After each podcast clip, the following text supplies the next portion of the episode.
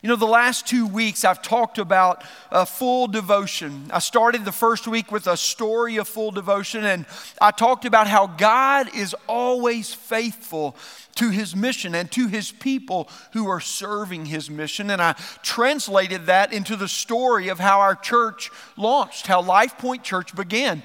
For those of you who don't know, this is actually the 13th anniversary of Life Point Church. Technically, the 13th anniversary will come on Wednesday the 4th, but it was the first week of October, so we'll celebrate early. Like with my birthday, I like to start celebrating a month or two out, or in August. It doesn't make me any difference. Why not? Celebrate a little longer, right? So, we looked at a, a story of full devotion and how the full devotion of God to, to, to love his people and to fulfill his promise brings about his mission in the world. And then last week, we looked at what it looks like to be, uh, uh, to live a life of full devotion. And so we talked about our disciple making strategy and who we are as a church and how God is leading us to be a city on a hill and, and what it means for us to continue to live out that vision that God has given for us. Well, today, I want to culminate this idea of God's full devotion by talking about a people of full devotion. And really, this is what I would call the, the biblical, the theological foundation for our compelled campaign. It's the hinge that we're going to spin on. In the next four weeks, I'm going to talk to you about what it means to live compelled. But today, we're going to look at what is compelled and why and why. And so, as we culminate what it means to be a people of full devotion, we're seeking to, to discern the will of God for our church's life. It's not like we haven't seen it, but as we've seen the revelation of God, the vision of God come forth for us, we want to continue as we follow the Lord faithfully. So as we go to Second Corinthians chapter 5, I want to begin by just reading verses 11 through 15. Paul writes, Therefore, knowing the fear of the Lord, we persuade others. But what we are is known to God, and I hope it is known also to your conscience. We are not commending ourselves to you again, but giving you cause to boast about us, so that you may be able to answer those who boast about outward appearance and not about what is in the heart. For if we are beside ourselves, it is for God. If we are in our right mind, it is for you. For the love of Christ controls us, because we have concluded this that one has died for all, therefore all have died. And he died for all, that those who live might no longer live for themselves, but for him who for their sake died and was raised. May God bless the reading, the hearing, the understanding, and the obeying of His word today. Let's pick up with verses 1 through 10 and do a very brief summary of the first 10 verses of this chapter so we can understand where it is that Paul is leading us when he begins verse 11. Verses 1 through 10 are very much to the Corinthians like the way we began the service this morning. They're a picture of our eternal hope. What Paul does is to simply say in the first 10 verses of chapter 5 is that this world is not our home, we're just a passing through, right? The old lyric of the hymn that, that this is not our eternal resting place. This city is not the city of our true citizenship as Christians. But there is a place that is perfect with God, and that is the place of our eternal home and therefore our eternal hope. And what he says is because Jesus anchors our hope in the heavenlies or in the eternal places of this creation, because of that, there are three things we should never lose sight of. And here's what he says in verses 7, verse 9, and verse 10. Verse 7, he says, Because Jesus anchors our hope, we should remember that we live by faith in this world, not by sight. That, that this is a, a life of faith, not a life of living by sight. In verse 9, he says, because Jesus anchors our hope, we should remember that we live in this world to please the Lord in all things.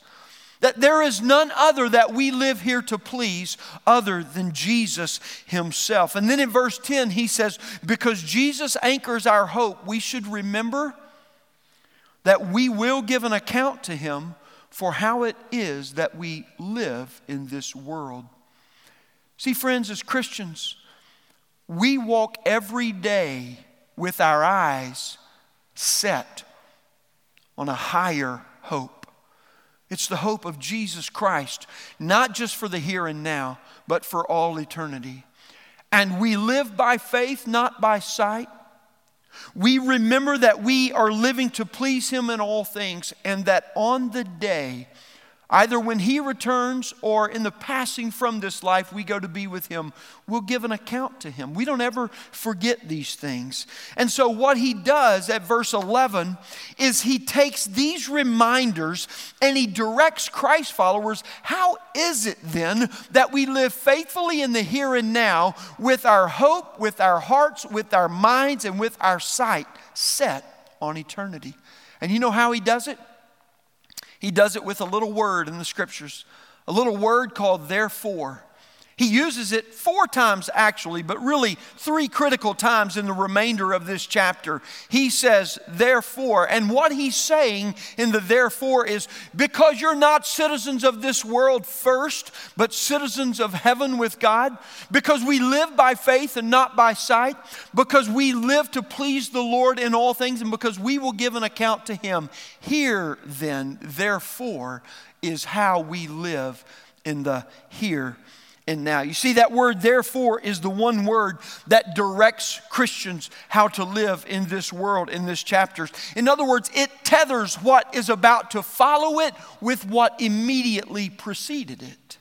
In other words, because of this, this, and because of this, this, our hope, our peace, our joy, and all of our meaning is bound up with Jesus Christ. Therefore, tethers a Christian's faithful living to God's full devotion. You see, that's why it's so important for us not to just pass over how fully devoted God is, because the way you and I live each and every day is tethered to the devotion of God.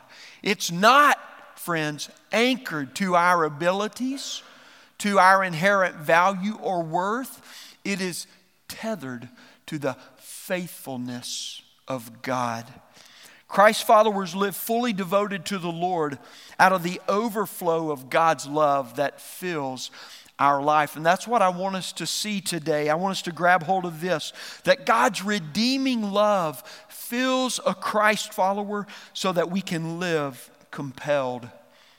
God's redeeming love fills a Christian so that we can live compelled. But what does this word compelled mean? What does it mean to live compelled? Well, in verse 14, you saw where it said, For the love of God controls us. That word controls is also interpreted correctly, compelled. As a matter of fact, there's a spectrum of meaning for the Greek word that is used there. That, that Greek word is a word that means a number of things, but the principal essence of that word means that it's holding everything together. It's, it's holding together. And, and you can kind of see that there's a inward pressure, but also an outward pressure that is simultaneously taking place. It, it means things like to seize, to constrain, to control with an urging force. And so, as we see this, this, this spectrum of meaning from this one word helps us to understand how it is that Paul builds his teaching up to the climax or to the apex that tells us it is this kind of love that compels us. And that's what he's saying to us. You see, Christ followers live compelled because our life sources from God's redeeming love. There is never a time when the peace that we have in Christ will end. There's never a time that the joy, the meaning, the strength, or the sustaining power will ever cease. Our source is eternal, just as the very nature of God is. And so I want to take these spectrums of meaning from this word, and, and I want us to talk a little bit about how they show God's love filling us so that it compels us. filling us so that it compels us. You see, friends, until we are with God eternally in heaven, we live in the here and now. And we live in what I would say is the therefore. It's kind of interesting, isn't it? Okay, here comes a cheesy little preacher joke. We're going to see what it's there for and understand what it means to live in the here and now. I want to present to you four motivations that compel us. Because when we see the spectrum of meaning of this word compel, we're understanding what it means to be motivated in our life to live a distinct way. The first motivation I want you to see today is this God's love seizes us in worship. God's love seizes us. Here's the first meaning the first motivation that compels us is worship. Worship because we know the Lord. That's what he says in verse 11. He begins this way Therefore, knowing the fear of the Lord. Knowing the fear of the Lord. You see, verse 11 begins with this sobering reality that every person will answer to God for this life. No one escapes this not a person. You will either answer to Jesus as the judge of all creation for why you rejected him, or you will answer to him for the way in which you lived for him. But every person answers to Jesus. And so, this is that defining motivation that seizes us in worship because we know the Lord. You may not think of God's love affecting you in this way, but let's be very clear about it. When God came to us, that is the demonstration of His love for us, all the way to the cross. All the way to the cross. Too often we define love with mushy gushy terms. God defined love by Jesus hanging on the cross for us and the stark reality of what he accomplished there. And lest we think worship is only some kind of an emotional rush or some kind of a self centered experience where we only take in, we must not forget that before we enter into worship, we are seized with this one truth we will give an account. It seizes us that every thought, every inclination of your heart, every, every orientation of your mind will come before you and you will give an account to God for that. There is nothing that is hidden. We will be laid utterly bare before Him. I don't know about you, but I don't think I want any of you anywhere near me when that takes place. And we will either give an account with a satisfactory response to God with all of our excuses, which let me help you a little bit here. Romans tells us we are without excuse. We will have nothing to say because nothing will make sense that's offered as an excuse. We will simply be struck, actually seized with this one sense of awe that Christ has offered himself for us. For us. Friends, this reality that we will give an account reminds us that worship is never measured by what we experience. It's always rightly measured by whether God is rightly honored for who He is and for what He's done. People who reject any sense of fear or awe of God can only reject that by denying the work of God's love for us. You, you must deny the cross of Christ to reject that there's any sense of fear and awe in our relating to God. You see, the love of God is what crucified our Lord for our sin. And friends, I don't know about you, but that's serious. That's serious. manipulating God as some kind of a cosmic comforter may justify our sinfulness in our own mind for a time, but it never sets us right with God. Let, let, me illustrate a little bit about how the love of God seizes us in worship because we know God. You know, in all of my growing up years, I, I knew one thing I knew that I was loved in crazy, stupid ways by my parents. And by crazy and stupid, I mean those in the best of ways. It was a ridiculous love. Let me just go ahead and throw it out there, right? And I didn't always honor their love the way that they gave it to me, but this kept me grounded at all times the expectations that my parents placed on me. That they were not willing to allow me to use the high jump bar to walk under for expectations. That they weren't willing to allow me to think that the limbo bar was what I ought to set as my own level of expectation for what I could get over, right? Now, I mean, they kept things in check for me in the way that I should live. And it wasn't just measure up so we approve of you, but rather we love you, but we expect that you will live in such a way that rightly honors us because that's the way you honor God and He is the one you should honor. You see, I didn't always act on that weight of expectation that rested on me, but it was never absent from my life. And let me tell you when I felt the weight most severely. It's when I was in those moments and in those times that I knew I shouldn't have been in. When I would hear my mother's voice, you know, you can influence them for good. The question is, will you? Stop talking to me right now, mother. Right? You see, it was that weight of expectation that was never absent from my life. It always weighed in on my conscience, and I always knew better to think that my parents loved me too much to worry about my rebellion. No, friends, the weight of my conscience said this my parents loved me too much to excuse my rebellion. There's a difference there, isn't there?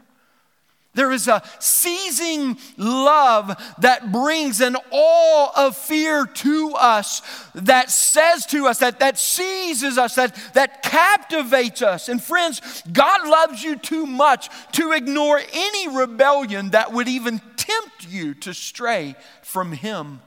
The first motivation for us that we would live in such a way to be compelled by God's love is that we are seized with a sense of awe and fear because we know God.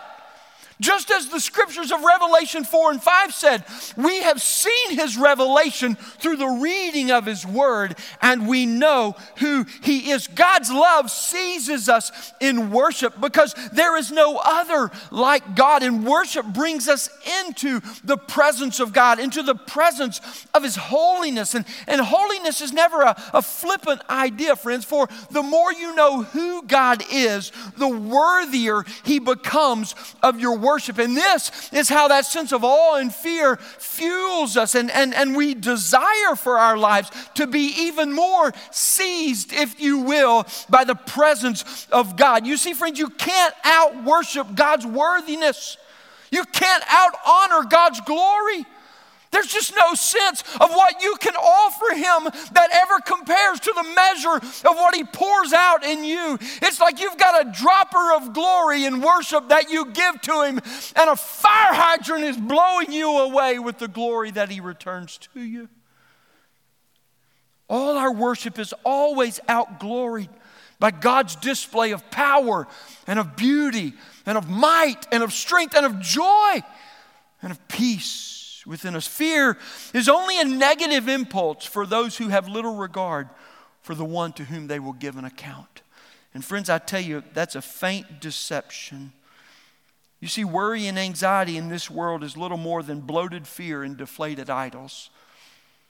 For the fear of God is not like the fear of man or the fear of this world. It helps us instead of destroys us. And for those of for those who know the Lord, because we know Him, Paul says, and who live in relationship with Him, this, this pulse of fear, this pulse of awe steers us into humble worship that seizes us with the reality that the holy God of all creation would welcome us into his presence. Friends, I'm telling you, you're here today because of the pulse of fear of the awe of God in your life that says, I need to be with him. He is worthy of all from me. And that seizes us in worship. Friends, the Christian life is seized by God's love first with a motivating awe of fear that we will give an account for how it is that we live. And we should all know who it is that will be our answer. You miss this, friends, and you miss everything. The therefore of verse 11 says this God's hope transcends this world. It's not bound by this world. The only way that the problems of this world will ultimately be solved are by the Savior.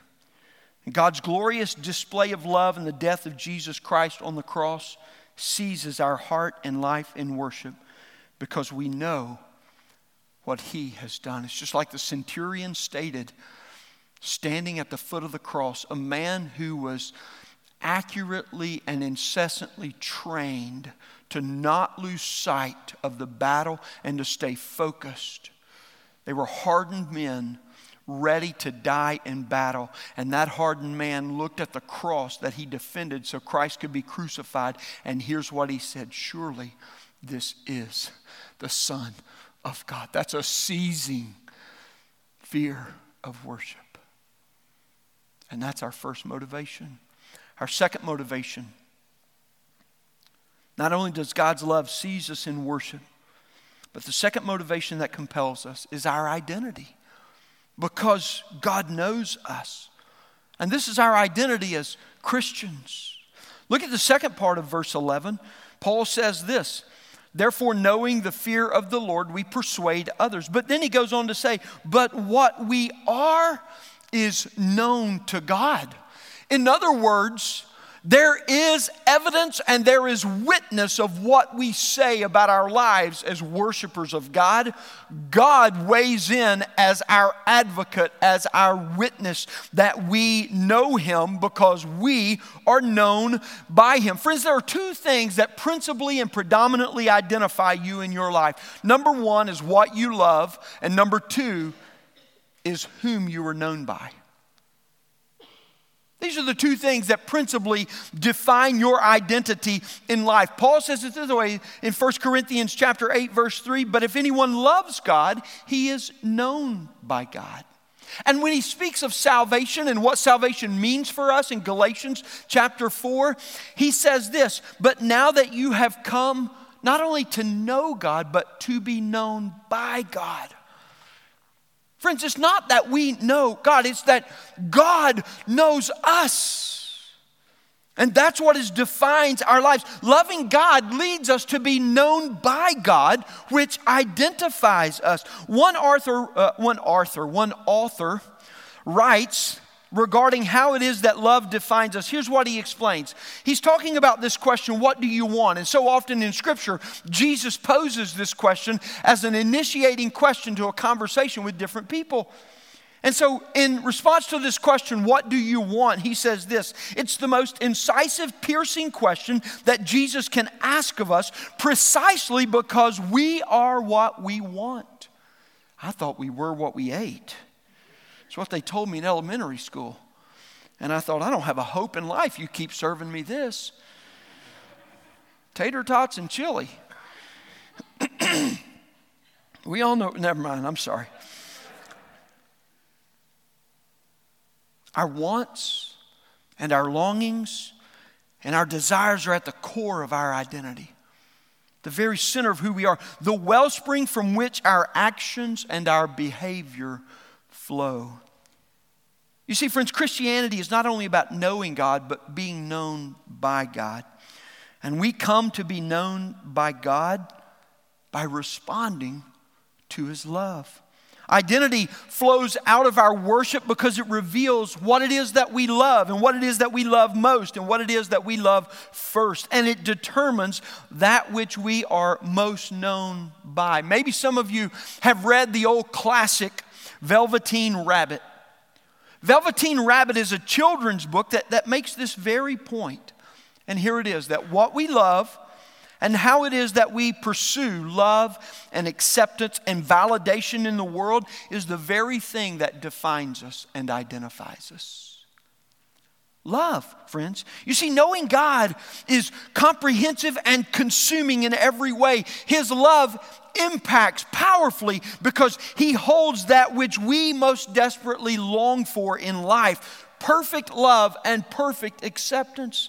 No, hey, you don't have to do anything to impress. You don't have to do anything but just know that God loves you and you're perfectly accepted and loved. Not because of you, because of Him and how centering and stabilizing that kind of love is. Think about how it is that love impacts you most powerfully in your life. Think about the best teachers you've ever had and in any level of your life, from the earliest remembrance to the last time you had a teacher for something. It wasn't the one that, that dispelled the greatest amount of information or knowledge to you. That's not the teacher you most remember, unless, of course, there was a reason other than just that you remember that teacher.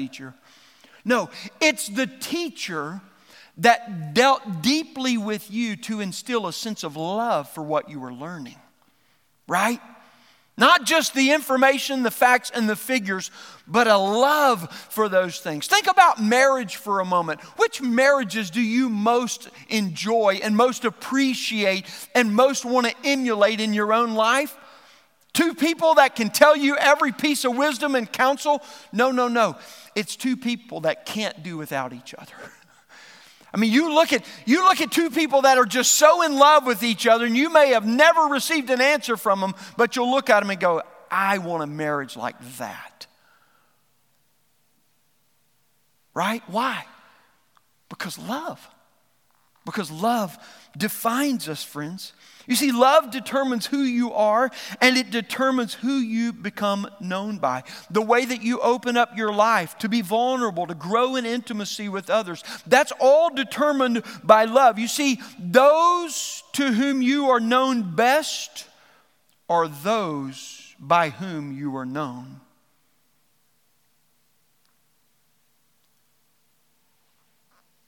Until you get honest about what you really love, you can't even know who you really are.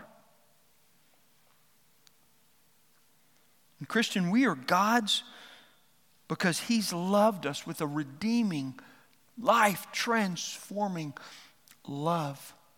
He not only loves us in this way, but he defines us by that very love. We are the new, the old is no more. God knows us perfectly. You see, we struggle to forget, we struggle to forgive, and we struggle to move forward from our past. But we must learn to root our life in God's love in every way. Sin drives us, doesn't it? It drives us to determine our identity by finding worth, by finding our value, by finding our acceptance. And so we look for the right person who's going to take me to the next level. We look for the right job that's going to satisfy me and provide for me at the next level. We look for everything in this world that's going to be another rung to move us up and forward because we are driven by this desire to look for that which will bring us worth, acceptance, and value. That's what sin does with us. And often it uses very good things to do that. But God's love, it fills us. And it satisfies deeply within our desire by giving love, by giving value, and by giving acceptance to us. It doesn't drive us, it fills us. That's the way God's love works. You see, God's love holds life together when we remember that I am not what my sin says about me, but what God has said of me because of what He did for me. That's how God's love holds us together. You, you are God's, Christian. He created you and He redeemed you. He knows you better than you know yourself because He made you and He remade you. We can come to know our true identity as we open our lives to live fully in God's love. It makes me want to ask, just to pause for a moment, and to ask each one of us is your life held together by God's love? Or something else got you wrapped up? When you know that what you are is known to God, you, you stop living with worry about what everyone else thinks because the reality of who we are because of Jesus leads us to live distinctly in light of our new identity. God's love holds us together by reminding us of our new identity in Christ. That's the second motivation. The third motivation is this God's love constrains us. Verses 12 and 13, it tells us that that third motivation that compels us is the priority of relationship because we live to serve the Lord. Look at verses 12 and 13, friends. Paul says, We're not commending ourselves to you again, but rather we're giving cause to boast about us, so that you may be able to answer those who boast about outward appearance and not about what is in the heart. For if we are beside ourselves, it's for God. If we're in our right mind, it's for you. Right? Let's go a little crazy and let God get the glory. Let's be a little honest so that one another we can relate to each other. See, what Paul tells the Corinthians is that the, the purpose of his ministry is not to impress you. I'm not laboring to impress you, but I'm laboring to provide an opportunity for you to be able to explain to other people that ask for the reason you hold the love and the hope that you have is because of Christ who came, lived, and died for us. That's why we live the way we do. We as Christians don't put on airs and occupy ourselves with living to try and impress other people. Well, we're not supposed to right? That, that's not the way that God's love works, but rather God's love fills us so that, that, that the priority of relationship comes into our life so that we can live to serve the Lord. That's what it means to, to have Jesus as Lord of your life, that He is your priority. He is the one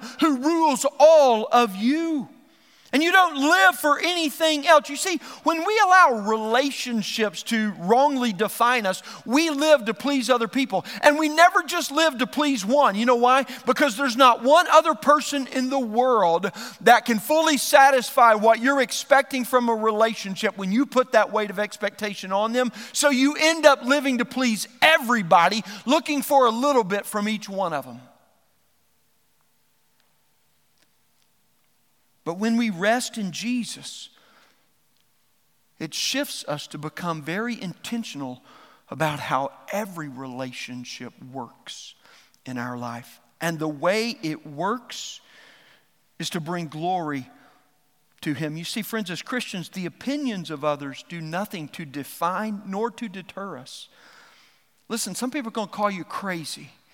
And if they call you crazy, tell them you're crazy because Christ has filled your life. And when you are compelling and convicting and serving them in a way that honors God, tell them, Well, God's just given me a little reprieve from the crazy so I can bless you right now. That's what Paul's saying to him. The priority of our relationship to Jesus as King rules the Christian life. Friends, ask yourself are you living superficially? Or are you living with the priority of relationship that all of your life would be lived to serve the Lord? This is a love that constrains us. You know, marriage is a relationship that constrains. Some have called it an institution. I'm not talking about that kind of constraining right? I, am talking about a, a, relationship that constrains us when it is rightly prioritized. You see, how I relate to others is first and foremost determined by the priority of my marriage.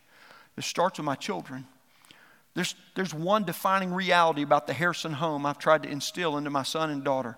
You ain't number one in this house. You're both number two. And if you aggravate number one, you're going to have big problems with the one who doesn't get a number, right? Work it out. that, that's the constraining aspect of my marriage. You see, I, I, never want anyone to think anything other about my life than this that Kristen is first to me. Not above God. I'm not talking about that. I'm talking about the priority of relationships in this world and how it is that marriage constrains us. You see, a constraining love is a love that not only keeps you from doing things you shouldn't, but it leads you to do the things that you should. And it's not that you live out of an ought and an ought not but rather you want to cultivate this kind of love. You see, marriage is a constraining relationship when we live to honor the Lord through the way that we honor our spouse. And that's what he's telling us. All of life is filtered through one priority. What is it that will best and most display that Jesus is Lord in my life? And everything, about every area, every inclination of my life should represent that. One commentator said it this way I love this.